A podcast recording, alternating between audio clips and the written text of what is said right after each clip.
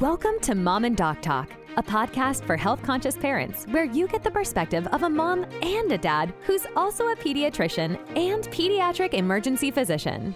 Instead of Googling your way through parenting and hoping for the best, get trusted guidance and be the empowered, savvy, and decisive parent you know you can be.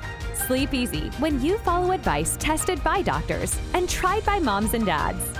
Here are your mom and dad hosts, Dr. Christopher Haines and Azure Sullivan.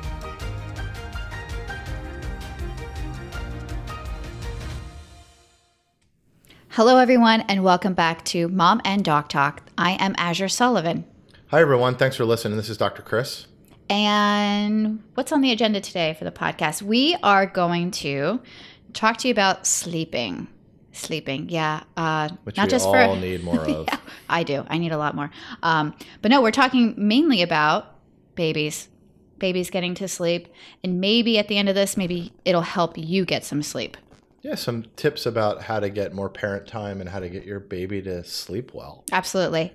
A well-rested baby is a happy baby. And a happy parent, too, comes out of that. Absolutely. Okay, so what are you seeing associated, people coming in? Is it sleep-related, in the ER? Yeah, let's talk about the good and the bad. All right, let's start with the good first. Many parents are super concerned and, they will come into the ER in the middle of the night because their baby was crying. They're not sleeping well.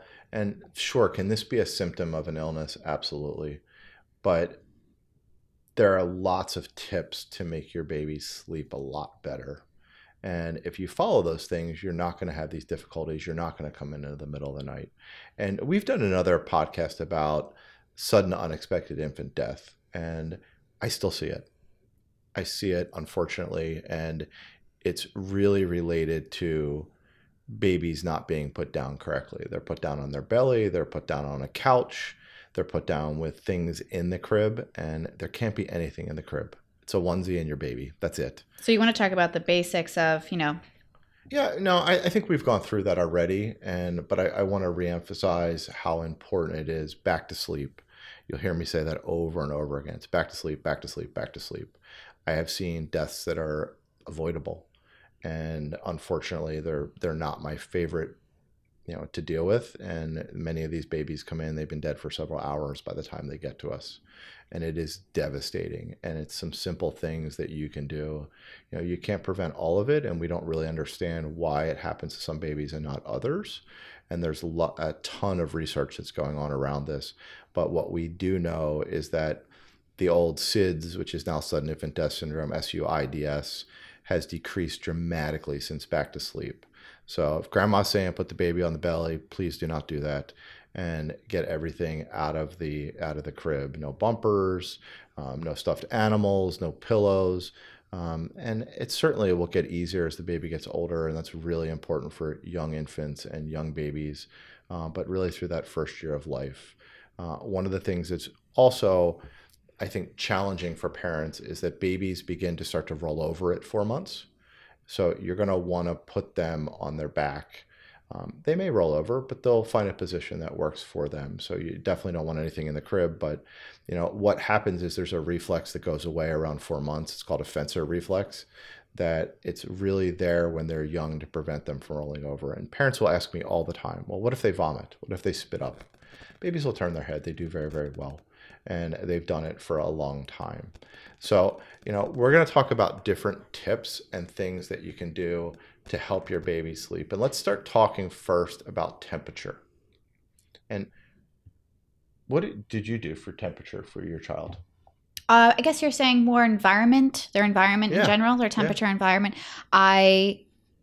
We adults, we really like it chilled when we are sleeping. Well, a lot of us can't. Some do, some don't. That's true. That's very true. There's a lot of different comfort levels for different people. I get that.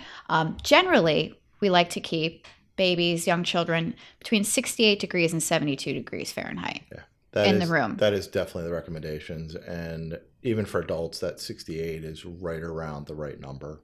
And research has shown that babies sleep better and adults sleep better. And really what we're talking about, you talked about environment, right? It's creating that optimal environment for your child. So not only the temperature, but really thinking about your baby's circadian rhythms, right? When they come out, they may be backwards. You know, our parents come in all the time, my baby cries all night and sleeps all day.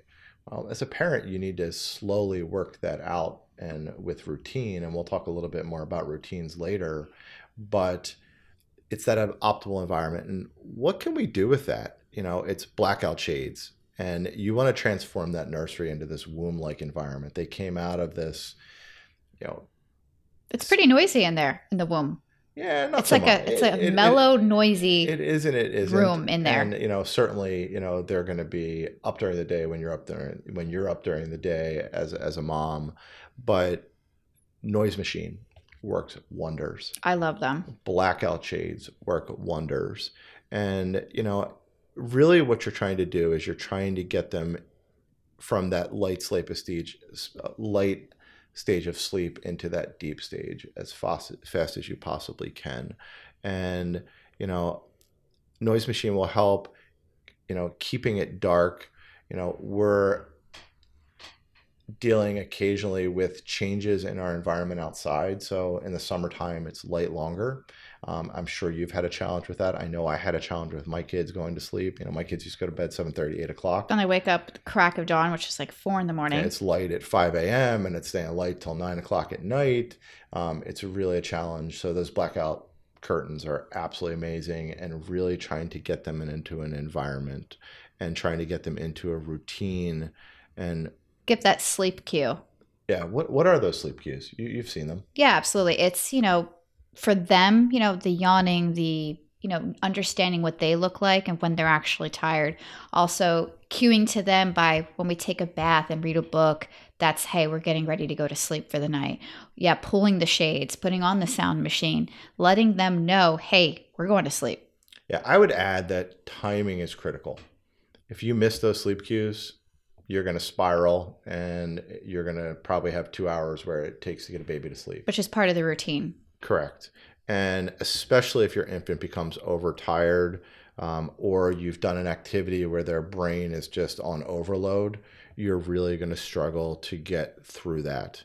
And really what happens is their melatonin levels will be lower. You know, their brain's releasing these wakefulness hormones, cortisol, adrenaline, and it makes them it's difficult to fall asleep. As adults, it's difficult to fall asleep. Watch a really scary movie and try to go to sleep right afterward. So don't miss these cues. You know, work on the environment. When you see them kind of start to be disinterested in their surroundings, they start to stare off into space, that's the time where that melatonin is really peaking. And as a parent, you need to really kind of snatch that time and say, you know what, it's time for bed. We're going to do the routine, and we're going to get them into bed very, very quickly. What are some other things that have been effective for you? You know, one of the things that worked for my kids was swaddling. What worked for you? Singing, you know, the warmth and like the holding, you know, being super close to them, rocking chair. Definitely had like a small little rocking chair that I kind of rocked back and forth. Sometimes I turned myself into a rocking chair standing. Massages. I love giving full body massages. It really relaxes them entirely. I think they're really underrated, and a lot of people don't really do it. Kind of just like the patting of the back, but I like full body massage. Yeah, I was a big believer in, you know, you did a meal as a family, and we're talking about older kids, but even the younger kids, you know, you include them, you're going to give a bath, you're going to certainly apply some lotion, read a book. And, you know, as babies, you know, one of the things that I grew up in is I grew up in a neonatal intensive care unit and grew up in a nursery. And if you're in a nursery, you have 30 kids in the nursery, and we're trying to examine them. And if I knew anyone that knew how to put babies to sleep, it was the newborn nursery nurses, because they wanted it quiet, and they wanted to go about their business and get their job done. And what do they do well, better than anyone? They swaddle. And, you know, good burrito. You know, and it is amazing if you know how to swaddle really, really well. There are some commercial products out there like the Miracle Blanket, the Swaddle Up, that you can certainly, you know, go out and find, but you can do it with just a blanket. And what it does is it puts them back in that womb-like environment. It allows them to feel like they're warm, they're cozy. Think about when you wrap yourself up in blankets, you know, you fall asleep, and that's how we sleep, with an ambient outside cooler temperature. So certainly something that swaddling is really, really important. I would also say be prepared when something happens in the middle of the night. You know, you get baby wakes up at 2 o'clock in the morning, and, you know, they're at that time where they're not just seeking attention, you know, they're wet. They have a blowout. Yeah. Be prepared. If you're having to run through the house and look for a diaper and a wipe, you're going to have a kid where those hormones have now come back, that adrenaline, that cortisol, and they're awake mode. You're going to be up for 6 hours. It's starting over. They're up for the day. What are some of the things you've done to be prepared for those, you know, blowouts in the middle of the night? You know, you've talked about organizing a child's room. Yeah, I mean, I created that zone, you know, that changing zone, and having the crib really close to that, so I could just pop a wipe, pop a diaper out, right? If, you know, they vomited or they did have a blowout and it got onto their sheets, you know, you go, oh, great, now I got to take the whole bed apart. The kid's awake, right? Have the some people do like a second layer of sheets underneath with like a pad in between. Yeah. So you just take that first layer sheet off, throw the pad away, and then you just already have the sheet ready underneath, and you just pop your kid back on. I've also done that in a different way. I've put down a mattress protector, but one sheet on top, and I just took off the sheet, and then they were sleeping on the mattress protector. But, like, you know, in the middle of the night, it's a quick thing to do and not worry about it. And you can wash the mattress protector another day. But it's at that moment you're thinking about a quick fix. You want them to get to sleep. You want them to be comfortable and clean. Yeah. You know, having an extra set of jammies that's right there by the wipes and the diapers, so that it's all accessible. Yeah, I would agree. And I've heard that. I've seen it. I did it with my children as well, where you have that extra layer. You have prepared an extra set of pajamas or a sleep sack or whatever you're using for your infant as well. And, you know, I think the other thing is, let's talk a little bit about pacifiers. And we've talked about this. I've talked about it on social media before. If you look at the research, pacifiers are protective under 6 months of age. Over that age, they start to become a risk to cause some illnesses. They can lead to ear infections. They can lead to other types of infections. So you want to try to get rid of them as early as you can. But certainly when they're young, a pacifier is not a bad thing. Certainly having backup pacifiers and keeping them where you need them. And, you know, I think that I'm not a huge fan of pacifiers, but certainly for young infants, this can be something that can help you, potentially help you as a parent. You know, kid spits out a pacifier at, you know, 2 o'clock in the morning and you can't find another one, you're gonna have a lot of problems very, very quickly. So, you know, I would also say the other thing is work with your partner. You know, work with whoever's helping you. Take turns. Absolutely. And that's really the key. And talk about it ahead of time. You know, if baby wakes up at 2 o'clock in the morning and there's not a plan, you're both now up, and, you know, one may be working, maybe the other one's not working, but I think that's that partnership and working together and being on the same page with all the way from routine until wake up in the morning and breakfast and all of those things. If you've talked about it ahead of time, you've planned ahead of time, you know, tonight's your night, tomorrow's my night, or I'm going to do the first one, you're going to do the next one in the morning. It's those handoffs back and forth. And what will end up happening is, you know, babies typically start to sleep through the night right around 4 to 6 months. They'll get about 6 hours of sleep. As a parent, you can begin to start getting that 4 or 5 hours instead of looking like that zombie where you've been all up all night to the ER because your baby's crying, not sleeping, and their circadian rhythms are off. So what else? Are there other things that you'd recommend? Yeah. So I also, going back to, you know, the being prepared and having like the PJs and stuff readily available, I also like to think about, this is part of the environment as well, but I like to think about, you know, I moved into a new house, and, you know, the lights are all vibrant, bright white lights. And what I like to do is create, and this is part of like the story time and, you know, the sleep cue, is I have an extra tiny little lamp that I turn on, and it's enough to illuminate the room, but It's soft, like a yellow light, softer light, and it's enough for me to take care of what I need to take care of, you know, without keeping them awake. And also, if that emergency does happen, that I turn that soft light on instead of that big light. I've also used night lights that I have kind of hidden behind something so that it's not keeping them awake directly, so that I can easily walk in and, you know, maybe find that pacifier without turning on either of the other two lights. So I like those little soft night lights on the opposing side of the room behind something so that it's not directly in their face, but it's kind of giving you just allows you to see the whole room and what you need to do without actually turning on a light, right? Some people like to check in on their baby frequently in the middle of the night. This will allow you to do that without turning on a light, an actual light. Yeah, I would also add there are commercially available alarm clocks that you don't necessarily have to use the alarm clock. And I remember using it for my second, and this was pretty new at the time, that had a light that simulated sundown and it simulated sunrise, and you could actually tap it. And it was a very low light that you could function, didn't wake the child up, which you have that blowout, you use the pacifier. They're very effective, and you can go search them either on Amazon or Best Buy or wherever you buy your products. Let's talk a little bit about naps. And babies don't typically get to a very set nap time until they're about 4 to 6 months of age. What's been your experience? What were things that, you know, really helped you get your child napping regularly? I think that goes back to routine.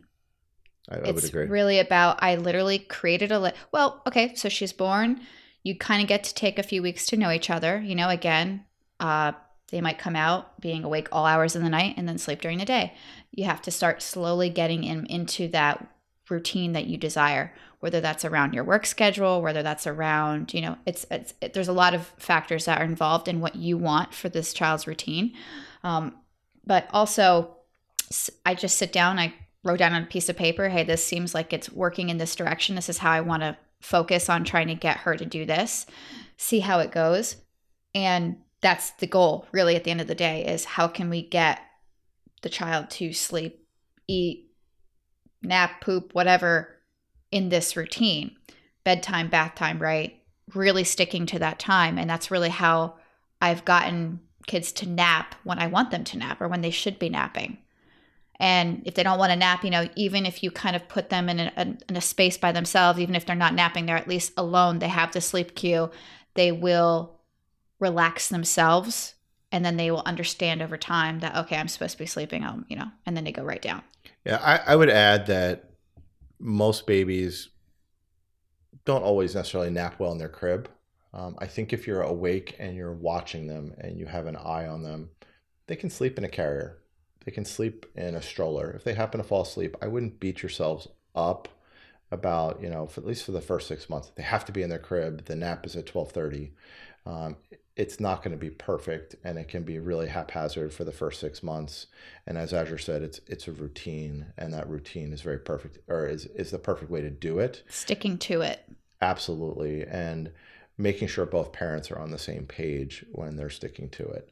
And it can be challenging, you know, go for a drive, you know, you're running errands and the baby's asleep in the back of the car for 2 hours. Yeah. You're in trouble. I'm like, wake up. Or, you know, they go to grandma's house and the grandma's like, let's just stay awake during this time when they're not, you know, when they're normally supposed to be sleeping. And then you get them back after that weekend and you're like, oh, okay. So they're just a little off schedule now. Now I have to work to get back into it. That's happened to me a lot. Now, let's talk a little bit about babies crying at night. And this can be very challenging for parents because you immediately, you know, look, babies under 6 months of age, 6 to 8 months, somewhere in that ballpark, they need you at their side.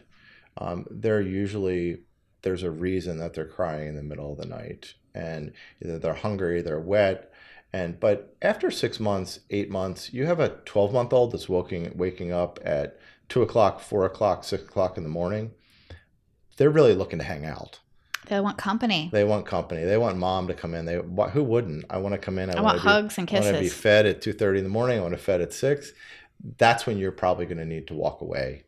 You're going to need to shut the door, and you're going to let them have to comfort themselves and go back to sleep by themselves. And I would say, you know, lastly, one of the things as a parent is to be calm and patient. And be persistent and don't let your emotions get the best of you. Oh, yeah. Kids read emotions. I see it every day in the emergency department. A mom's upset, the kid's going to be upset. And, you know, don't compare it to friends. Don't compare on Google. Your kid is your child, and each one is a little bit different. And for parents that have multiple children, you guys all know this. My daughter was very different than my son in their sleep patterns. They come out different ways. Everyone's kind of built a little bit different. But I think if you follow these tips, these are great tips to get your child to sleep more effectively. You will have more adult time. You will have more rested child that's not cranky. And overall, your life will be a little bit easier. And again, if you're questioning yourself and you find yourself comparing yourself to your friends, and, you know, reach out to your pediatrician and say, hey, you know, my kid's waking up 3 times a night. They're 8 months old. What am I doing? That could be, you know, what should I be doing differently? And they'll give you those suggestions based off of what you describe to them. They might say, yeah, you just kind of need to let them cry it out, or actually they are sick, or, you know, they have this. So discuss that with your pediatrician. Absolutely. And I hope that everyone has loved these tips for sleeping. If you've loved them, please let us know. Go to bloomwellwellness.com, sign up for our classes. If you're having an issue, reach out. We consult all the time. Yeah, we have a whole class on sleeping. Yeah, we have class on sleeping, and we'll do one-on-one with you for months if we need to. We love what we do. We're passionate about what we do. And follow us on social media. And again, guys, thanks for listening. And till the next podcast. Have a great day, guys. That's all for today's episode. Thank you for joining our Mom and Doc Talk. Did any questions come up while you were listening? Share your questions with Dr. Christopher and Azure by visiting www.blueemeraldwellness.com. You can also connect with them on Instagram at WeAreKidsHealthSecrets. Don't forget to rate the show on iTunes or Spotify so we can continue answering your most pressing kids' health and parenting questions. Thanks again for tuning in, and we'll catch you in the next episode of Mom and Doc Talk. The content of this podcast, the opinions and information provided by the co-host and guests are for educational purposes only and should not replace the care provided by your child's physician. If you or your child is ill or having an emergency, please call 911 or seek care immediately.